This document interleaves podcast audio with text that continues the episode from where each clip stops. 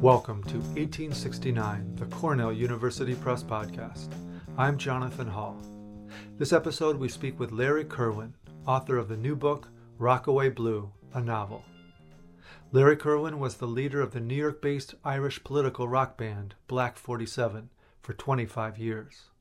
He is the author of five previous books, including Liverpool Fantasy, Rockin' the Bronx, and Green Suede Shoes as well as 16 plays and musicals, including Hard Times and Rebel in the Soul.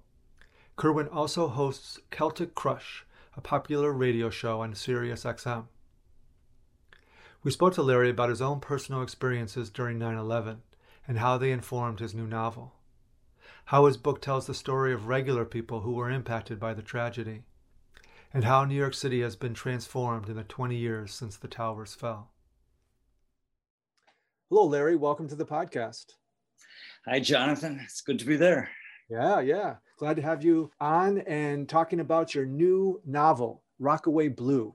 It's out now. It's on under our Three Hills imprint, and it's it's got a lot going on. It's a it's a novel about New York, terrorism, the New York Police Department, the inner life of Irish America, and it's also about American history from Vietnam through the Iraq invasion. Tell us, tell us before we jump into the book. Tell us about your experiences in New York City during 9/11. This is a 9/11 era book during 9/11 and its aftermath, and how that informed your writing. Well, I live um, just above uh, Canal Street in Lower Manhattan, so I was kind of almost on the scene of the crime, as it were. I actually heard the plane coming, and uh, I was a big Mets follower at the time, and I was following the, the Mets result, and I actually put my head down on the table. It seemed like I was just going to crash into my own building. So I ran up onto the roof, and there it was. It was just the most stunning scene. And then, of course, the other one came. Uh, so then I went down because I just went down Broadway. I figured, let me go as far down as I can to see it, because at that point, the police and everything hadn't really barricaded anything off or the army hadn't arrived. Uh, so I went down and uh, I got down quite far and then the smoke uh, it just felt really unhealthy and there was so many people running up so i turned around and went back and you know it, it struck everybody in different ways at that time, but I was a member of Black 47 and we were the house band of New York City. So I, I knew straight away that um, quite a number of friends would be dead during this. But then um, it was necessary to get people back into the center of the city. It's, it's something that's forgotten about now because people just didn't go out at that point and people left town. Uh, so we had uh, a regular gig in a place called Connolly's up on 47th Street. And uh, we started doing it again the following Saturday. And it was the only place in town that there was um, music. And a lot of the first responders knew we were there. So the place was packed. And uh, the gigs every Saturday night were just so intense. Um, partly because nobody knew who was dead and who was alive. So we were always kind of watching the door, and then someone would come through the door, and there would be this, yeah, he's alive, or she's alive. There was that feeling with us because we didn't know the names of all our fans or anything, but it was the same thing in the crowd. It was like they would rush over and hug the person because nobody knew. So uh, then we, we played so much around that time and played around the country and people would bring pictures of their the their family who had been fans of the band and ask us to sing their particular song. And You'd look at the picture and think, my God, I don't know this person, or I do know them. And, and I wasn't sure which was worse sometimes. So it was a searing kind of um, uh, experience. And uh, I didn't actually write anything for quite a while for that year, and I always wrote. Um, and then I set out to write an album called Black uh, called New York Town about the city before it and the city right after it. What, what had changed in the city? And I think it was that album that set off the whole idea of Rockaway Blue. Uh, it had a different name. It had a, a name from a Yeats poem uh, first, and um, A Raving Autumn. And I wrote it about 10 years ago. And then I just didn't want to go out and promote it. It just felt too raw. And I lost some close friends. And it just seemed wrong to be promoting it. And then about a, about two years ago, I, I have a show on Sirius XM called Celtic Crush. And I guess it was around September, and I started telling the story of the book. And uh, I got an email from a listener to the show. His name was Dean Smith, and he was the head of um, Cornell University Publishing at the time. And I think we'd known each other slightly. And he said, That book sounds interesting. Do you have a copy? Could you send it to me? And yeah, I said, Yeah, sure, take a read, because I'm not reading it.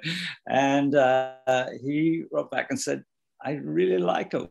Would you like to have us publish it? And that was it it was just one of those strange occurrences in your life. Well, we're happy that Dean sent that email and that we're publishing your book. That's fantastic. Um, now you had mentioned uh, many uh, many friends that were lost and you didn't know when you were playing if some of your fans were coming in, uh, if they were or were not coming in. Uh, there is a uh, you mentioned a, a close friend, uh, Michael Judge, who did pass away in the tragedy and tell us a little bit about his story and how he inspired your novel. And the, the book is, is dedicated to Michael, Father Michael, and to Richie Muldowney. He was a New York Fire Department uh, man. And um, yeah, I miss the two of them still. It's, it's strange. And that's one of the other reasons why I wrote the book is there's so much pain still around the city and around the, particularly around the tri-state area, um, about this event. You know, the it's stopped being reported about and everything now, but the people who lost people, particularly family members, um, yeah, they're still hurting. And I wanted to tell their story uh, rather than the general story about it or the academic story or the historical or the political side of it, just what it was like to be a person who lost someone. Now, Father Michael, uh, man, he, he was just a very uh, unusual person. When you were talking to him, you were his sole object. He had no side vision. It was like he was totally um, locked into you. And in many ways, he was a guy I think who had suffered a lot in his own life and was interested to see if if there was some way he could help you. And uh, he helped so many people, including me. Um, he was just a calm presence. And he was um, enduringly vain on top of everything else. He was totally coiffed and um, even though he was wearing the soutane and the cowl and everything, it was almost like he was a, a, male model when he was there with you. So you couldn't take your eyes off him thinking, this guy is, is just one of the most unusual people I've met and one of the most humane. And, and when you were talking to him, it was all about you. And that's a strange thing in a bar in particular, because he used to come see Black 47. I'm not even sure he liked the music, but he liked the buzz that was around. He liked to be at the center of things and, and to decipher what's going on that's at the center of this scene. And then he liked being there amongst people. Um, just an unusual character. And oftentimes, and, and I'm not, um, I'm not very religious at this point in my life, but if things go wrong, I often think of Michael. He has whether it's a mystical thing or just he's a calming presence to remember. And uh, when you do that, things start to go right in your life again when you think about him. so, so I, I hear the same stories about him from other people. And I think I was blessed in a way to have him as a friend and to know him. Wow. Wow. Thanks for sharing that. Here's a short excerpt of Black 47's song about Michael Judge entitled Michael. In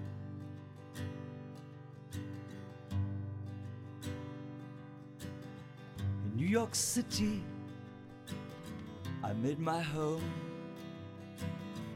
I love the streets, the very stones. Cared for my comrades, cherish my friends. Loved all beginnings, had no time for ends. The city streets are full of woe. I saw suffering wherever I'd go. I did my best to console and heal, treat each human with full dignity.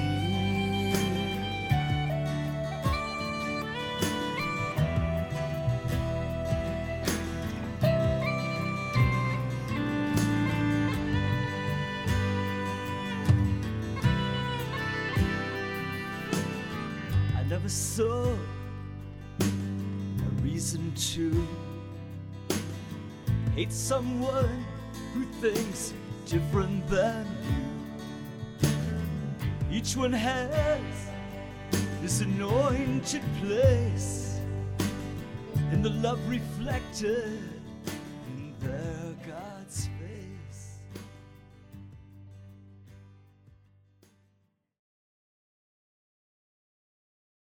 Within the novel, you have uh, three central characters Detective Sergeant Jimmy Murphy, Yusuf Ibrahim, and the city of New York itself is a character.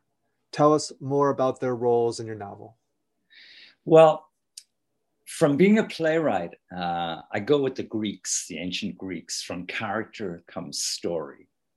And I'm always surprised because I read a lot. And uh, in fact, I'm reading Shuggie Bain right now. And that glorious, a little depressing uh, Scottish novel, but the characters he builds are so incredibly real in it. Um, and that's one of the things I set out to do, no matter what I'm doing, is before I write anything, I write, write, write about the character, everything I can think about. And that character has to be real to me so I can see them and I can feel them. And they're always flawed characters because we're all flawed. So, Detective Sergeant Jimmy Murphy is one of my favorite characters I've ever created. Um, he went to Vietnam at 19, regular kind of a guy. And when he was over there, he realized you can't believe anyone, you can't believe anything that's coming from authority. And he gets in an incident over there and he kills someone and he can't get over it. Um, comes back to uh, Rockaway, joins the NYPD, and is kind of a lone gun. Um, he's trusted, but he doesn't play the game, as it were. And he doesn't want to. Uh, his Vietnam experience has got him that way. And he marries his uh, childhood sweetheart. They have two sons. And his eldest son, Brian, is an overachiever and goes to Regis High School, which is the, the, top Catholic high school in New York, and goes to Georgetown and can write his ticket anywhere he likes because he's top of the class. But he joins the NYPD, and they kind of give him a hard time in there, but he's pretty brilliant, works his way up and passes his father in rank. So by the age of 30, he's he's a lieutenant. And that kind of rankles between them. They've always had a kind of a difficult situation. And he gets killed in 9 11, and that sets the whole story off. Uh, Yusuf Ibrahim is a friend of Jimmy's, and um, he's an Egyptian American, really well educated, uh, and runs four falafel parlors and has a family too and he becomes involved in the plot in a way I won't tell you because it would give away the story. Um, so it's just interesting having an Irish Catholic from Rockaway and a fairly Orthodox Muslim person from Bay Ridge and Brooklyn and their interaction in these affairs that are going on in the in the plot.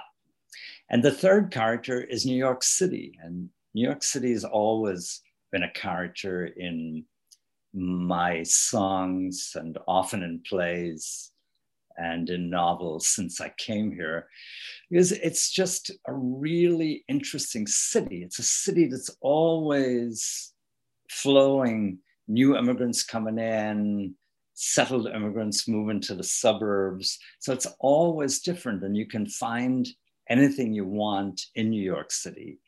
So from the minute I got here, I went to live on the Lower East Side and I ended up on East 3rd Street and Avenue B, which was the center of heroin dealing in New York City.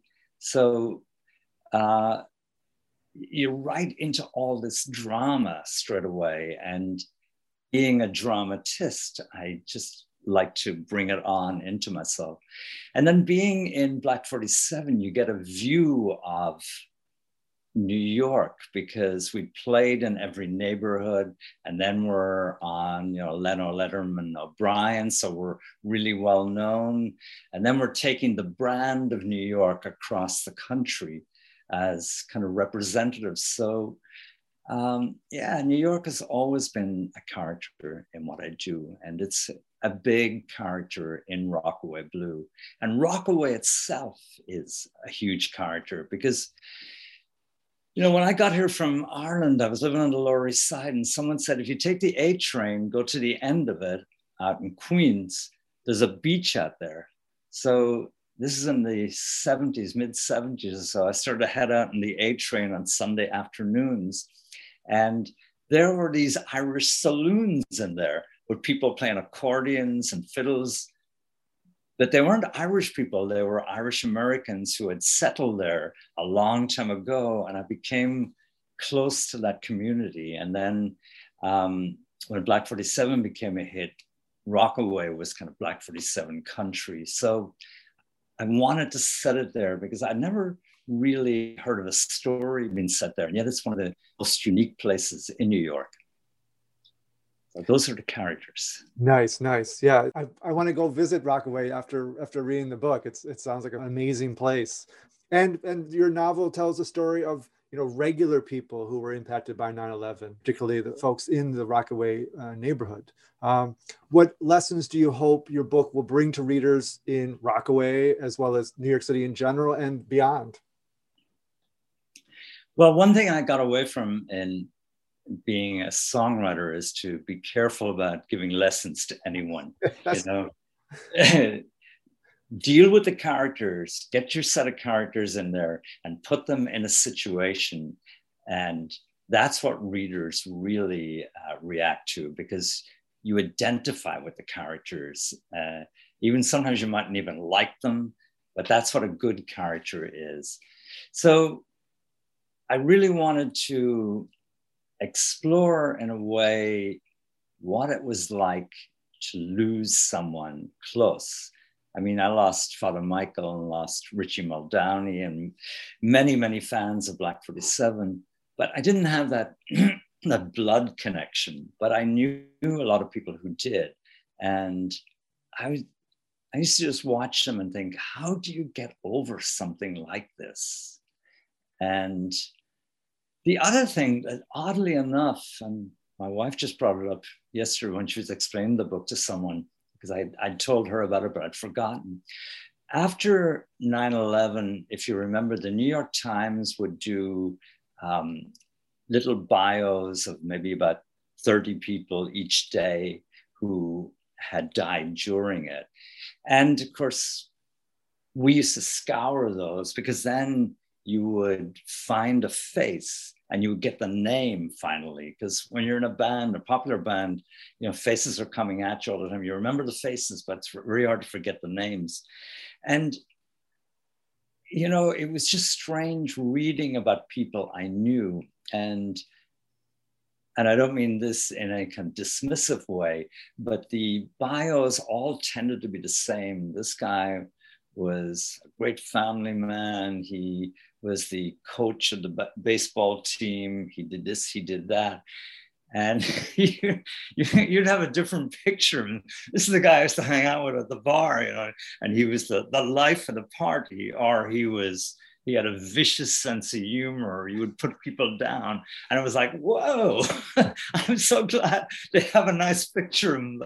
I have a, a totally different yeah. memory. And that kind of inspired me too, because these people were more than their bios. They were full of life, you know. There was that feeling in New York before 9-11, anything is possible you know the stock market was doing well there was more money around um, wages were going up and everything and it was just this feeling i used to call the people and not in a political way clinton's children you know there was this optimism about america at the time and then wow it got destroyed in that minute. A lot of people moved out of New York, but I used to think, you know, it was roughly 2,700 who died in the towers and around that area. And I used to think their spirits left, and it was definitely a void for quite a while. And then, of course, New York is irrepressible. New people came in, and a new form of New York happened, which was a good form, but it wasn't what it was hmm. because the optimism had gone, um, the innocence had gone. There was that awareness. You know, we've been attacked for the first time on our home ground, and that destroyed something. And uh, I was trying to capture all that feeling um, because that that wasn't captured in books or in newspapers. I'm sure the people writing felt it, but I didn't feel that that was ever really explored. What happened to the city on that one day? And then there was the whole thing about because watching watching the planes come and everything, um, there was this feeling about the attackers. How did they do it? You know, and then the more I studied it, the more I realized these guys had a perfect storm. Everything went right for them. And many times they were actually found out because they weren't great plotters or anything, but nobody expected anything like this. Um, they were particularly caught a lot when they were learning how to fly planes. You got 27, I think it was 27 uh, guys from Saudi Arabia traveling around the US learning how to fly. Um, and they got away with it because nobody really expected anything like this. And that's part of the plot too. Wow, wow. This, it's so refreshing. You know, you, you this book is coming out at the most opportune time, 20 years after 9-11, 20th anniversary. And from what you've been telling me as your experience and your experience of friends, um, is that New York has been in a state of PTSD. That that the the trauma was so intense that people just couldn't deal with it. I, I remember myself. There was a movie, can't remember the name of it, but it came out three years after 9/11. I, I'm not going to go see that. It's too raw. It's too raw. And if there was a story, it may have been maybe a little too cliched, and the, and the heroes and the, that are that have no faults. Um, here you are representing and presenting New York and New Yorkers in its truest form with some rough edges. And that's just the way we are. We're all flawed characters. Um, yeah. But it's perfect that you're bringing this out on the 20th anniversary. I think we're all now ready to experience what it real what really happened and heal from it as well. Yeah, I feel the same way. And if the book does anything, you know, I think uh, it would be if it helps in some way some of the families to read it and to be able to summon up their memories and to bring bring some peace, you know, bring a little bit of peace. That's that would be that's my uh, that was always my objective with the book. Um, apart from you know telling a good story about it, you know, I come from a, a, a story background, you know, where I grew up in Ireland. Everyone told stories. You went into a bar and there were storytellers and you would actually stand next to people on because they had a great sense of humor or they had a great sense of depth. And that's what I was trying to bring to this too just a sense of story and a sense of this flawed man, Jimmy Murphy, going about his business, trying to come to terms with what had happened to his son and why was he down there 30 minutes beforehand and his superiors are saying, don't worry about it. It's a matter of national security. But because of his experience in Nam, it's like, don't believe anyone. It's like, there's this, there's some something happened with my son. And the deeper he gets into it, the more it seems that his son is very flawed too. And is he taking a risk about destroying his family by finding out the full story? Um, but can he leave the, leave without knowing what the full story is? And if word leaks out about some of the things he's discovering about his son, will that uh, make his son seem worse in people's eyes? Or is it better to find out the full truth of what happened and then take the good and the bad with it?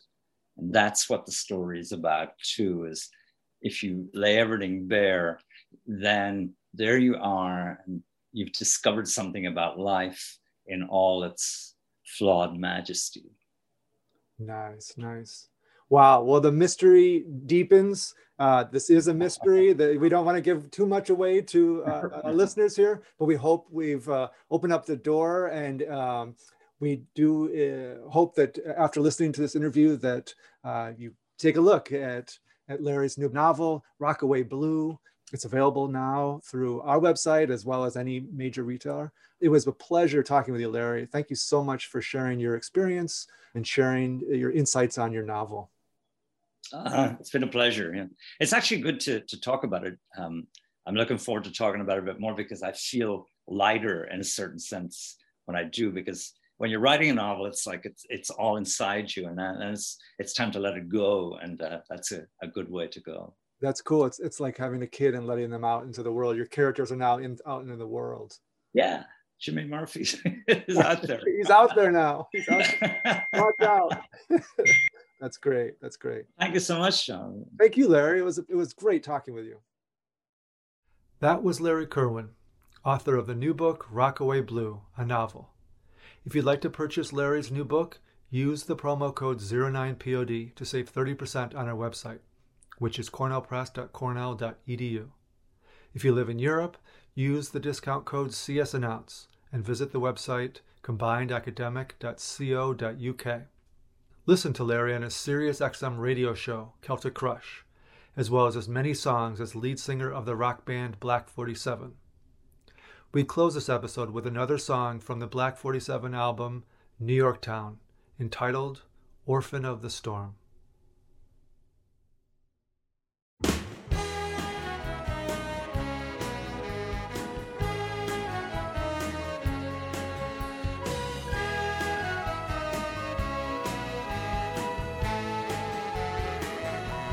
Off the planet Kennedy. Got a dream in your heart, though it's down in your boots. Got a hundred quid in your pocket and a couple of addresses in Woodside and the Bronx. And you're feeling like a fist in a glove with the other hot shows in the gang. Some are running from themselves. Some are running from God and man, and you drink to dull the memory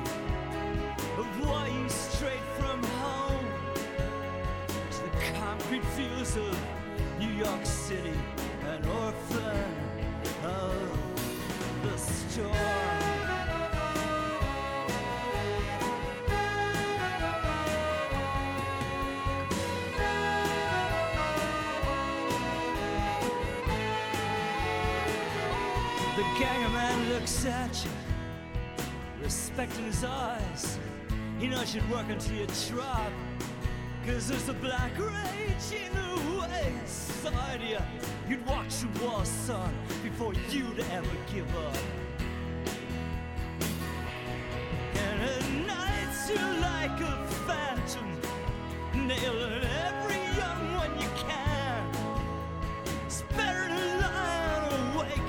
dark, thinking of her with another man. But you'll never take your dreams away. That's not why you come to the canyon streets of New York City, an orphan of the storm.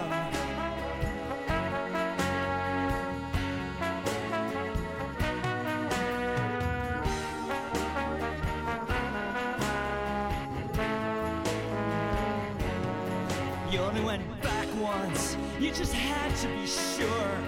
Kindness in her eyes, you saw only pity there. So drink up your Jameson's whiskey, wash it down with pints. Obliteration on the rocks, then out of here in the dawns. Hungover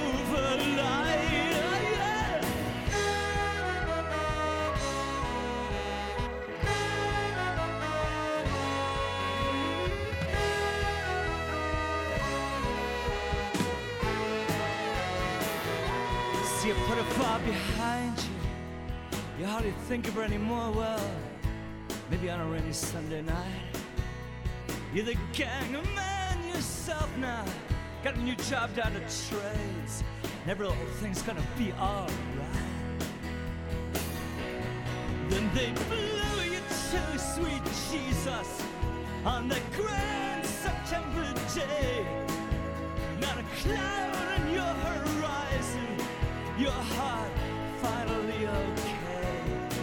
But they couldn't take your dreams away. They were not for sale alone on the shattered streets of New York City. This orphan has finally come home. You come home. You come home.